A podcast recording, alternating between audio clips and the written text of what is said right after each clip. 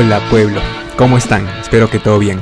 Sean bienvenidos no solo al primer episodio, sino al nuevo podcast, a este nuevo espacio que he creado. Sean bienvenidos a 10 y 10, el podcast del 10 del pueblo. Y bueno, al ser el primer episodio, el capítulo piloto y el debut de todo este podcast, permítame presentarme. Yo me llamo Diego Leo Félix, ese es mi verdadero nombre. Soy un simple joven de 25 años, peruano, por supuesto, de nacimiento, de corazón. Ah, y si bien nací específicamente en Lima, soy eh, serrano de corazón y por familia. Soy bachiller en Derecho por la Pontificia Universidad Católica del Perú, próximamente titulado por fe.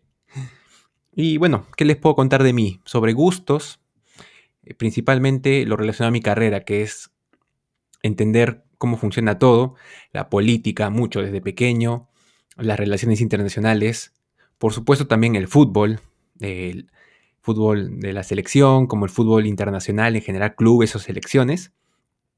Y entre otras eh, pasiones también pues un poco de lectura, eh, la lucha libre también me encanta. Yo sé que es un teatro, desde muy pequeño lo sé, pero igual me gusta. Eh, la cultura internacional, los idiomas, entender cómo se comportan en otros países, la política de otros países incluso, ¿no? Y por supuesto, cuando estoy en casa, videojuegos también y algunas series y películas por ahí que me pueden llamar la atención.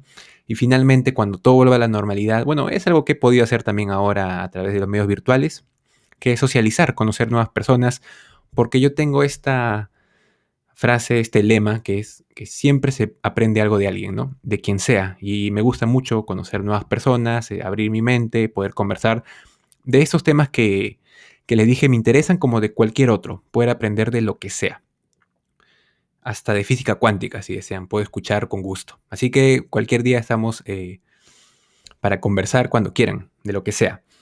Pero sobre todo esto, lo que a mí más me identifica y lo que a, mí más me enorgullece y lo cual determina quién soy en general es sobre todo esto, sobre mis gustos, sobre mi carrera, sobre mi personalidad, sobre, sobre mis intereses, eh, sobre mi edad. Lo que más me determina es que yo soy cristiano. Soy un joven cristiano, cristiano desde preadolescente, casi niño.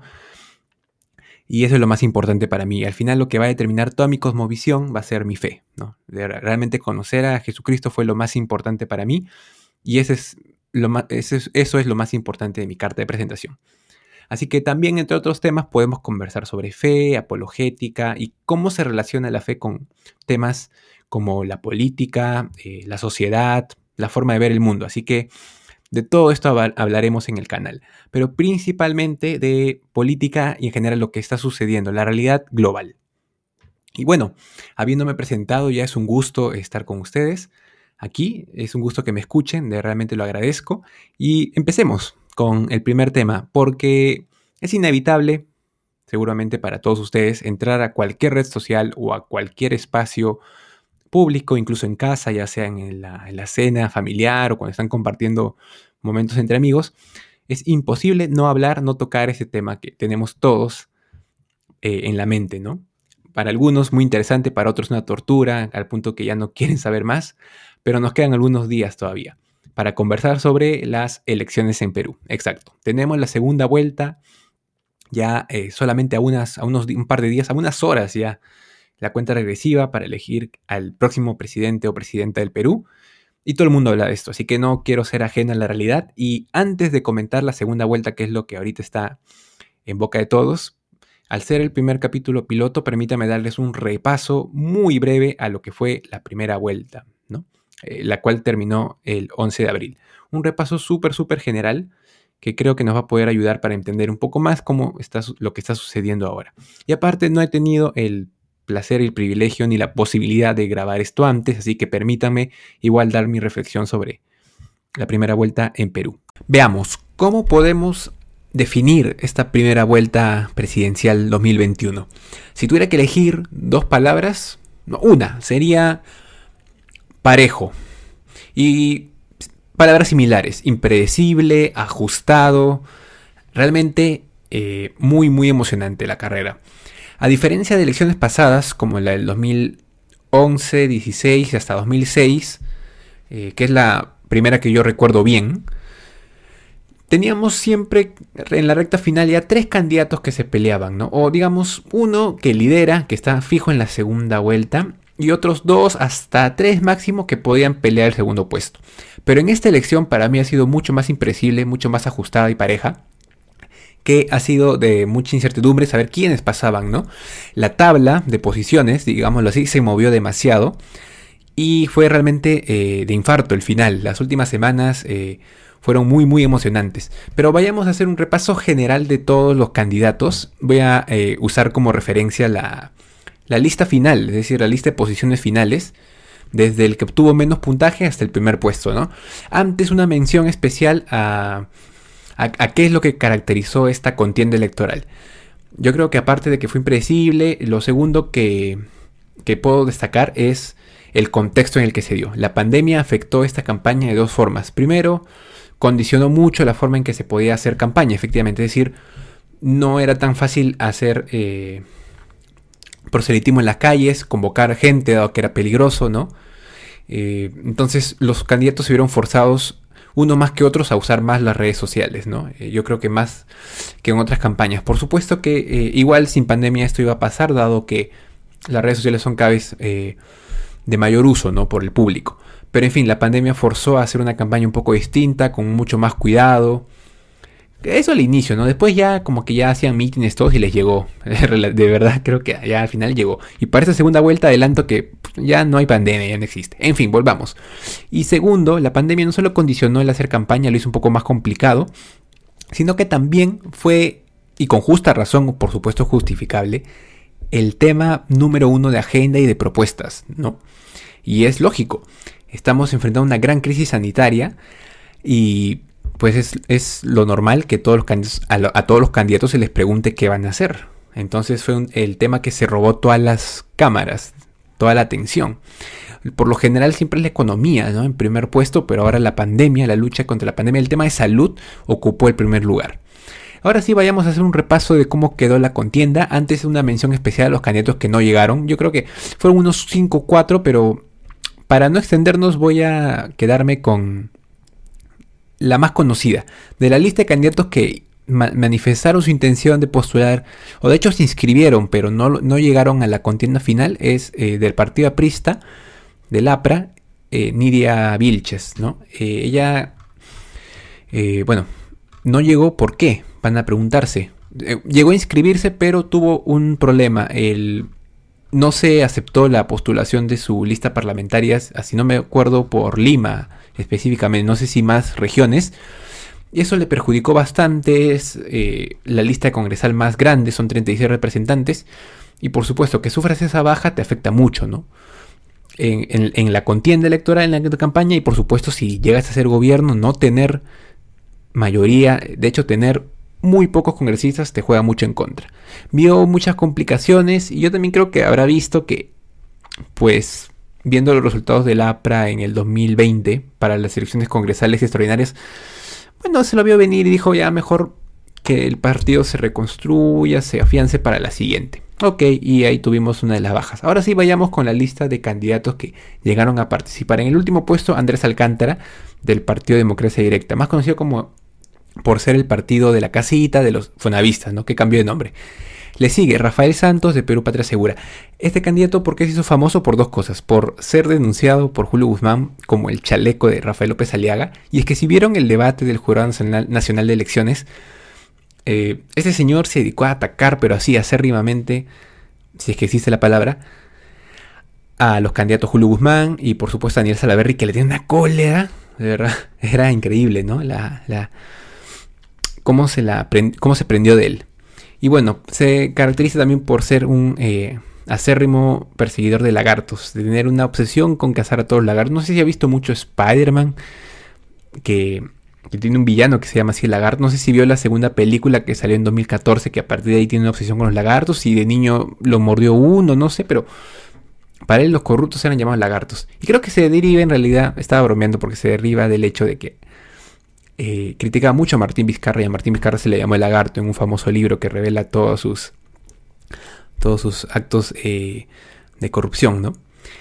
Muy bien, Rafael Santos entonces también quedó en la cola, penúltimo puesto. Le sigue Marco Arana del Frente Amplio, Algunos se preguntarán por qué no estuvo con Vero si en la anterior elección sí fueron juntos y si piensan más o menos igual. Pues no lo sé, creo que él quería ser el candidato de todas formas, unos roces, bueno, y no debe sorprendernos que la izquierda se parta, que es algo muy, muy común. Marco Arana ahí quedó. Sin pena ni gloria. Luego le sigue Ciro Galvez, destacándose y haciéndose famoso por eh, prácticamente traducir todo su discurso en quechua en el debate del Jurado Nacional de Elecciones y por participar de forma virtual vía Zoom, dado que se encontraba enfermo. ¿no? Acto loable los dos, de participar, saber la forma de participar a pesar de tu enfermedad y segundo, traducir. Y es, eh, vi lamentablemente unos comentarios para mí nefastos al estilo de, ay, pero ¿por qué? Viéndolo algo como exótico, ¿no? O viéndolo como como si lo hiciera solo por ganar votos, por caer bien.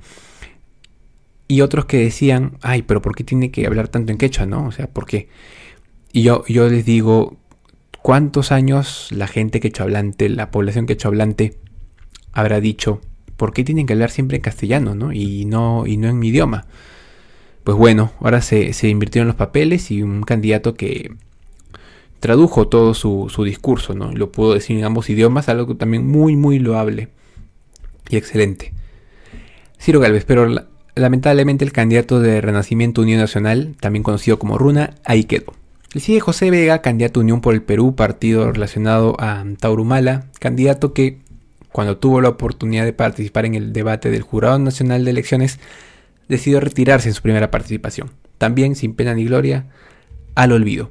Y hablando de Antaurumala, su hermano Ollanta, expresidente del Perú, volvió a postular con el Partido Nacionalista Peruano y viene a cumplir con ya una, una tradición que se está creando entre los expresidentes, que cuando postulan a la siguiente, es decir, la constitución no permite que un presidente pueda reelegirse, pueda inmediatamente, es decir, si termina su periodo el 2026, tú no puedes postular esa misma elección, sino que debes esperar a los siguientes cinco años. Lo hizo Alejandro Toledo, eh, quien fue presidente hasta el 2006, se postuló el 2011 y 2016 sin éxito. Eh, Alan García terminó su mandato en 2011 y se postuló el 2016, también le fue mal. Y hoy Antumala viene a cumplir con esa ya nueva tradición que se está formando, con ese nuevo hábito, esa nueva tendencia, esa es la palabra, tendencia, y obtuvo un modestísimo 1.6%.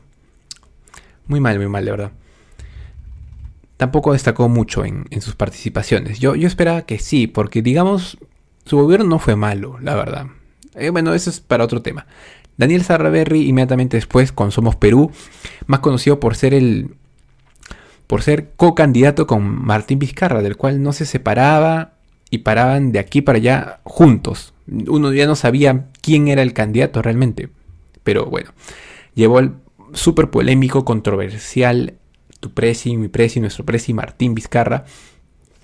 Un jale que al inicio pintaba bien porque mm, más allá de las dudas que dejó, Martín Vizcarra tiene, tuvo y tiene todavía mucho apoyo popular dadas algunas medidas, pero eh, llegó en plena campaña la, revelación de, de todos sus actos eh, de posible corrupción, muchos ataques, intentos por bajarse su candidatura y pues obviamente eso afectó también a la candidatura de Daniel Salaverry. Una lástima, pero hay que saber a quién vas a llamar a tu equipo. Le sigue Alberto Bingolea del PPC, quien venía de postular para la alcaldía de Lima el 2018, también sin éxito, un modesto menos de 2%, 1.98%. Una campaña sencilla, quien parecía que tomaba un impulso luego del debate del Jurado Nacional de Elecciones tras atacar las medidas de izquierda se hizo popular por un momento, pero muy tarde y no alcanzó. Para mí, personalmente, ya este, esto es una opinión personal, una opción muy, muy, muy interesante, la verdad, muy seria que consideré. Le sigue puesto número 10 Julio Guzmán. ¿Qué podemos decir de ese candidato? Podemos dedicarle todo un capítulo y es una crónica de una muerte anunciada, de verdad. Lo llamo así porque desde los rochosos hechos que se hicieron públicos eh, el 2020 sobre la infidelidad y el famoso departamento en llamas, pues la se ganó, una muy mala fama. Y aquí viene un tema de debate que lo dejo para pensar ustedes sobre si estos hechos personales, ¿no? Pueden influir, no, influyen definitivamente, pero son válidos, o sea, podemos tomarlos. Están quienes dicen, no, es, si ha sido infiel es un hecho eh, de él, de su familia, personal y no, no, tiene nada que ver con el candidato. Diferencian la vida privada del candidato. Y otros que dicen que sí, porque es un personaje público y, y pues inevitablemente como tú eres en el ámbito personal dice mucho cómo vas a hacerlo en lo público, ¿no? Es una opinión 50-50. Yo creo que no solo influye, sino que creo que sí, porque es difícil que tú seas pues uno en casa y definitivamente otro, otro en política, ¿no? es, es, bien complicado ser dos personas distintas y lo que tú hagas en lo privado, pues influye mucho en lo público, la verdad, ¿no? Dice mucho de quién eres, ¿no? Y alguna vez escuché una frase súper, súper, súper polémica que me hizo reflexionar demasiado. Se las dejo a ustedes ahí picando para ver qué opinan. Y decía este pastor, lo dijo en una iglesia, que si un candidato o un político no podía serle fiel a su familia, difícilmente lo iba a hacer para el país. Difícilmente iba a ser fiel a su patria. ¡Boom! El auditorio explotó en silencio. ¿Qué creo yo? Que en cierta parte tiene razón. Lamentable porque Julio Guzmán prometía demasiado el 2016. Yo creo que si no lo tachaban llegaba a segunda vuelta y si se enfrentaba a Keiko, a la candidata con más antivoto del Perú, podía ganar y podía convertirse en presidente. Una lástima, lo sacaron bien tarde, ya escalando en los primeros puestos, se mostraba como una opción nueva, refrescante, diferente, político serio y no creo que deje de serlo, pero pues todos esos hechos te, manchan, pues, ¿no? definitivamente. una, pena en cierta parte por, por cómo bajó tanto de ser posible ganador a quedar con 2.2 según la Oficina Nacional de Procesos Electorales. Una pena por Julio Guzmán y el Partido Morado y una pena también porque él, al ser el líder del partido y el candidato presidencial, pues digamos llevó toda su mala suerte, entre comillas, su sal, como se suele decir coloquialmente, a su lista congresal. Y su lista estuvo por... Por nada se queda fuera de la valla pero ha llegado a meter congresistas. Muy pocos, pero los, los, metió, ¿no? Y casi pierden la inscripción, casi no pasan la valla, ¿no? Decir, por, por, por, poquito. Continuemos. Daniel Urresi en el puesto 9 del partido Podemos Perú, partido más conocido por ser el de José Luna, más conocido como el partido José Luna, ¿no? Antes que Podemos. Por cierto, una copia tremenda de un partido de España. En fin, 5.6, poco mucho, mucho mejor. Pues un candidato que, eh, así como Popio Olivera nació, yo creo que tiene el destino, la misión de vida de fregar a los corruptos y decirle en su cara todo, como lo hizo con Alan en aquel memorable debate del 2016. Yo creo que, yo creo que Daniel Urresti ha nacido y se ha eh, metido en política para darle un poco pues de sazón a la contienda, a los debates y hacernos reír y felices y ponerle ahí, ¿no? El, sabor a la contienda. Él tiene un carácter súper eh, especial, súper extrovertido, este, muy chistoso, ¿no? Se, ve, se ve alguien muy chévere con el cual pues compartir algo, tomar algo ahí con los, con los amigos. Eh, le agradecemos bastante por eso también, ¿no? De verdad, gracias resto y por amenizar los, los debates y, las, y las contiendas electorales, de verdad. No te vayas nunca, por favor. Pero bueno, ahí está Daniel Urresti siempre alegrándonos, sacándonos una sonrisa con 5.6. Inmediatamente encima, por milésimas de diferencia, George Forsyth. El candidato creo que, se, con, que más se desinfló después de Guzmán en esta contienda. ¿Por qué? Él fue el primero en ser presidenciable, en expresamente manifestar su intención de postular. Desde, hablamos pues desde mediados del 2020 incluso cuando ya había renunciado al Distrito de la Victoria, del cual era alcalde, y uno ya lo, veía como presidente, ¿no? Entonces, eh, ya, ya después de haber sido alcalde de la Victoria, uno decía, él está entrando en política para quedarse y hacer carrera. Y efectivamente se paseaba por programas, por, por las mismas calles, ¿no? Y decía, ahí tenemos al nuevo candidato. Y pues no nos equivocamos, ¿no? Y postuló con el Partido Victoria Nacional. Eh, cuando todavía no habían candidatos formalmente inscritos, él estaba en los primeros puestos. Llegó, eh, recuerdo que había un, tenía un 19% de, de, aprobación, de apoyo, pero que terminó siendo 5.6. Una lástima, un, una, bajada muy, muy fuerte. Pues lo siento. Encima del puesto 7, César Acuña, Alianza por el Progreso, candidato de nuevo, igual que en 2016. El 2016 corrió la misma suerte que Guzmán, fue ex excluido de, de carrera. Y aquí en esta, a diferencia de la anterior, perdió mucho protagonismo, los otros candidatos lo opacaron, no, no, no destacó mucho, ni siquiera de, ni, en el aspecto positivo ni en el negativo, o sea, no le sacaron cosas para acusarlo, ya no tantas, ¿no? Aparte de las que ya se conocían. No, no, no, se, se desinfló bastante y su participación en el debate realmente flojito.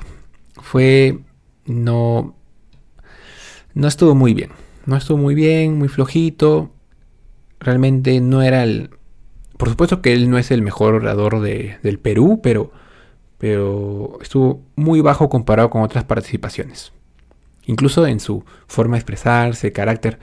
No, no, no, estuvo muy suave, muy flojito, no, no llamó la atención. Su momento uh, fue el 2016, ahora ya no, y se quedó con un 6%. Por supuesto que en el norte arrasó. Puesto número 6 de la contienda electoral, Verónica Mendoza.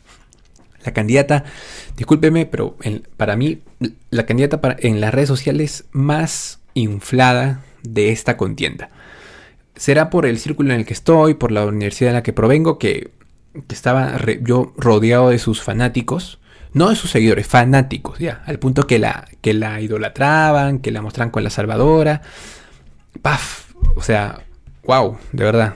Este, era increíble la cantidad de, de fans que tenía Lovers. Y los Vero Lovers estaban muy activos en redes sociales. y uno solo se quedaba en, esa burbuja, uno te hacía pensar que ella era la ganadora, porque hacías encuesta en Twitter y pues el 99% estaba con ella, ¿no? Pues nada, no, ni siquiera se desinfló, sino que nunca, nunca estuvo más allá del 10%. Si vemos su, su historial en estas elecciones, se quedó con un 7.8, mucho menos de lo que le había dado el Flash. Así que eh, triste final y desenlace para Verónica Mendoza juntos por el Perú.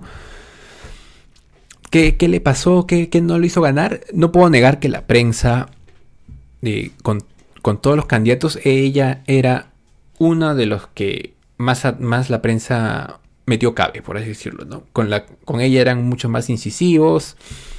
Eh, sus propuestas incluían la palabra bono y eso a muchos los, los alocó, los preocupó. Mucho antivoto, por supuesto, por ser de izquierda. Y no por ser mujer, ojo, porque ni bien perdió, o bueno, antes de eso ya mucha gente decía, ay, no, no, no quieren ver a Verónica Mendoza porque no pueden ver una mujer presidenta o porque la terruquean solo por ser mujer. Y yo estaba como así con, con la mano en mi cara, pegándome. Y decía, eso no tiene nada que ver, son, es por, por su tendencia, por su ideología que, que, que le, le, atacan tanto. Pero la gente no es por ser mujer, machismo, pero misógino. Hay mucho machismo, pero el ataque hacia ella no tenía nada que ver. Y la segunda vuelta que estamos enfrentando, con todos los ataques y terruqueo a Pedro Castillo demuestran mi teoría. Que el sexo no tuvo nada que ver en ese terruqueo. Aparte, ¿acaso no vieron cómo atacaban Humal el 2011 o el 2006? Ya puedes, por favor, que no sean las víctimas. Cuando en esta oportunidad no lo son. Las candidatas no han sufrido ataques por su sexo en esta contienda. Oh, oh, seguramente que sí, pero es pero nada comparado con los ataques por su ideología que a muchos pues eh, solo escuchar izquierda ya tiemblan, ¿no? Entonces, Verónica Mendoza ahí quedó propuestas interesantes, mmm, no sé, ya me pueden decir parcializado, pero para mí creo que muy debatibles, pero más famosa por ser, más que por la propuesta económica, en cierta parte, también por la propuesta social, ¿no? que, que representa una izquierda progresista. Por cierto, una izquierda muy de, de ciudad. O sea, mientras Castillo representa, dicen, ¿no? Eh, la izquierda del sur. Verónica, la izquierda del sur. Izquierda de Barranco, izquierda citadina, izquierda urbana. Como quieran llamarle, una izquierda progre. En fin, Verónica Mendoza, 7.8, adiós. Por encima, Johnny Lescano de Acción Popular, partido que arrastraba el fantasma de la crisis de noviembre del año pasado. Johnny Lescano también candidato de los que más se desinfló porque eh, llegó en un momento, cuando ya la lista de candidatos era oficial, a liderar. Vimos que por muchos días, semanas, era el primer puesto. Bajó al quinto, un bajón tremendo, 9% para él. Como candidato para mí no, no destaca tampoco, no, no presentó, no se hacía famoso por, por alguna propuesta específica, ni... No, no, para mí mm, nunca lo consideré como candidato, la verdad. Ahí va Johnny Lescano. Para algunos de centro, para otros de izquierda, no sé por qué dicen de izquierda. Pero en fin, ahí quedó. Número 4. Hernando de Soto, Avanza País. Pues Hernando Soto tiene una trayectoria académica pues reconocida a nivel mundial, ojo, a nivel mundial. Y eso le jaló mucho, ¿no? Eh, comenzó en los últimos puestos, pues tuvo un... Este es todo lo opuesto a los... a Forsyth y al Escano. Hernando de Soto tuvo una, una, subida espectacular a través de las redes sociales y a través, gracias al apoyo en los jóvenes sobre todo. Jóvenes y de, ciudad también. Lo hicieron subir bastante, pero no le alcanzó. Si recuerdan, el Flash estuvo cerca de pasar a la segunda vuelta. No, no sucedió. Se desinfló también por él mismo. Mm, era, digamos, un poco tibio en algunos temas, sobre todo temas sociales, ¿no?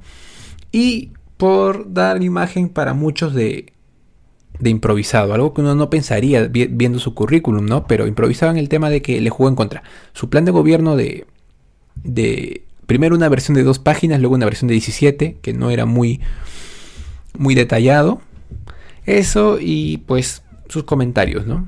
No, no verse como alguien que realmente se preparó, ¿no? Y que no demostró todo su bagaje de conocimiento, que no lo, no, lo, no lo plasmó en un plan de gobierno así, ¿no? Y propuestas algo generales. En fin. Tercer puesto, medalla de bronce para Rafael López Aliaga. Uf, este candidato también merece un capítulo aparte. Un candidato al que la prensa o lo odiaba a muerte o lo adoraba. Y cuando digo adoraba, solamente hablo de Willax. Canal que, el canal que era su casa y que lo entrevistaban, le ponían los muñecos de Looney Tunes, porque le decían Porky, le ponían la forma roja cada vez que pasaba, o sea, uff, tratado como rey. Ah, pero en los otros canales, uff, no me lo pueden negar, por más que odien al candidato, no pueden negar que, que a Rafael le daban con palo en los medios, eh, medio, impreso, en, la televisión.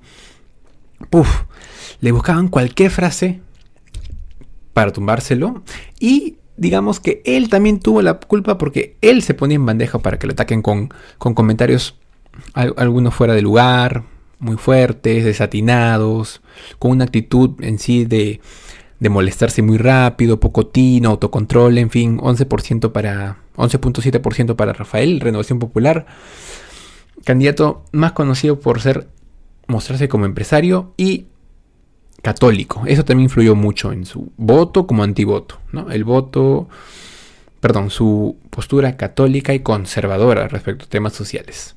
Segundo puesto, ya nos metemos medalla de plata y de oro, finalistas y candidatos en segunda vuelta, que, entre los cuales vamos a elegir este domingo. Pero Castillo en primer lugar de Perú Libre con 18.9%. Sorpresa para mucha gente, excepto para, para sus seguidores. Para él, de repente, porque yo digo, algunos dicen, realmente él, así, siendo honesto consigo mismo, él cree, eh, se, la, se, la cree realmente lo que está sucediendo, se, se imaginó realmente algún día ahí este fue el candidato con, el ascenso más rápido de toda, de toda esta elección. Un candidato que al inicio ni pintaba, que tuvo una participación súper discreta en el debate televisivo, subió al primer lugar. Y ya estaba entre los 4, 5 primeros puestos una semana, un par de semanas antes del 11 de abril. para algunos, felices porque le quitaba votos a Vero, que también es de izquierda. Para otros, nada, no se lo podían creer. Un invento de la prensa, de las encuestadoras pero para algunos una broma, pero una broma que fue demasiado lejos, ¿no? Y entonces eso nos demuestra, uno, que no, algo que siempre dicen ya es el cansancio, pero no es Lima, por favor, no es tu ciudad, entonces las encuestadoras pueden mostrarte algo, pero sal, sal y, y, mira realmente cómo está la gente, ¿no? Y en vez de preguntarse por qué el resto del Perú vota distinto a Lima, es por qué Lima vota tan diferente, ¿no? Porque afuera de la capital sí el voto fue más o menos uniforme. que era por él, él arrasó en casi todas las regiones. Un candidato que nos da mucho para hablar, que ya, ya, ya tendremos la oportunidad de hablar sobre esa segunda vuelta. Segundo puesto, Keiko Fujimori, también una candidata que tuvo un ascenso repentino, 13% para el segundo puesto. Pues ella tiene un voto fijo siempre y lo va a tener. Los Fujimoristas nunca, nunca van a desaparecer. Siempre va a tener un voto fijo, pero mucho menos que, que la elección anterior, por supuesto. El 2016, ¿cómo le fue? Casi 40% creo en primera vuelta. Y ahora 13.4%. Pero ahí está, le bastó un tercio de sus votos anteriores, pero que le bastaron para meterse a la gran final que ya comentaremos en, el próximo eh, episodio piloto. Ahora es momento de un poco de publicidad, así que pasaremos a unos pequeños cortes comerciales. Publicidad que por cierto hace posible este programa y que financia a su humilde servidor para poder continuar con este proyecto. Pasaremos a algunos comerciales, lo dejo con un poquito de música y ya volvemos.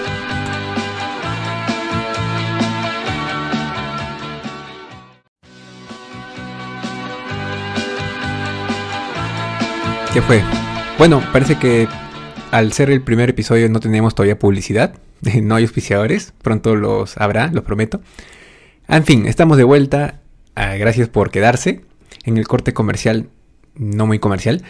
Pero bueno, ha llegado el momento de despedirme, espero que les haya gustado esto, si es así por favor denle like o corazón, compártanlo con sus amigos y familiares para llegar a una audiencia cada vez más grande.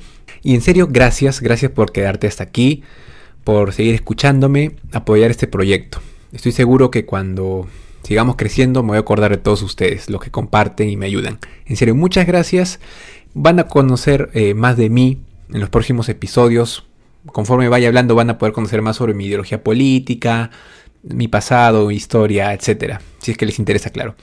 Así que muchas gracias. Prometo hablar de muchos más temas porque siempre va a haber algo que hablar y sobre todo acuérdense mi frase favorita en Perú pasa de todo. En este país es imposible aburrirse, así que siempre vamos a tener material para discutir, para conversar. Así que muchas gracias. Eso ha sido todo por hoy, el, episodio piloto de 10 y 10. Y bueno, al ser el primer capítulo voy a dejarles con un poco de música. Nos vamos a ir con música, les voy a dejar la canción que sirvió de intro y para los cortes comerciales que no hubo. Así que les voy a dejar esta canción. Les voy a explicar brevemente la historia de este tema. Primero lo puedo poner porque no tiene copyright. Resulta que esta canción fue escuchada por eh, algunos jóvenes por allá en los años 80 y desde ahí no se sabe ni el nombre de la canción ni se ha podido encontrar a los intérpretes, a los artistas. Entonces esta canción es bautizada como la canción más misteriosa de Internet. Sonó por allá en esos años en una radio y hasta ahora ni no hay pista de los intérpretes. Algunos creen que pues fue un, primer single de una banda de garage y que no prosperó y lo dejaron ahí. Otros dicen que es una canción de una realidad alternativa. Bueno, siempre hay teorías locas. En fin, los dejo entonces con la canción más misteriosa de Internet, interpretada por la banda desconocida como parte de su álbum Desconocido. Gracias por quedarse hasta aquí, espero que les guste la canción y que les haya gustado todo el programa. Y ya nos vemos cada semana, a la misma hora en el mismo canal. Muchas gracias, hasta luego. Los dejo con la música y que Dios los bendiga. Cuídense mucho.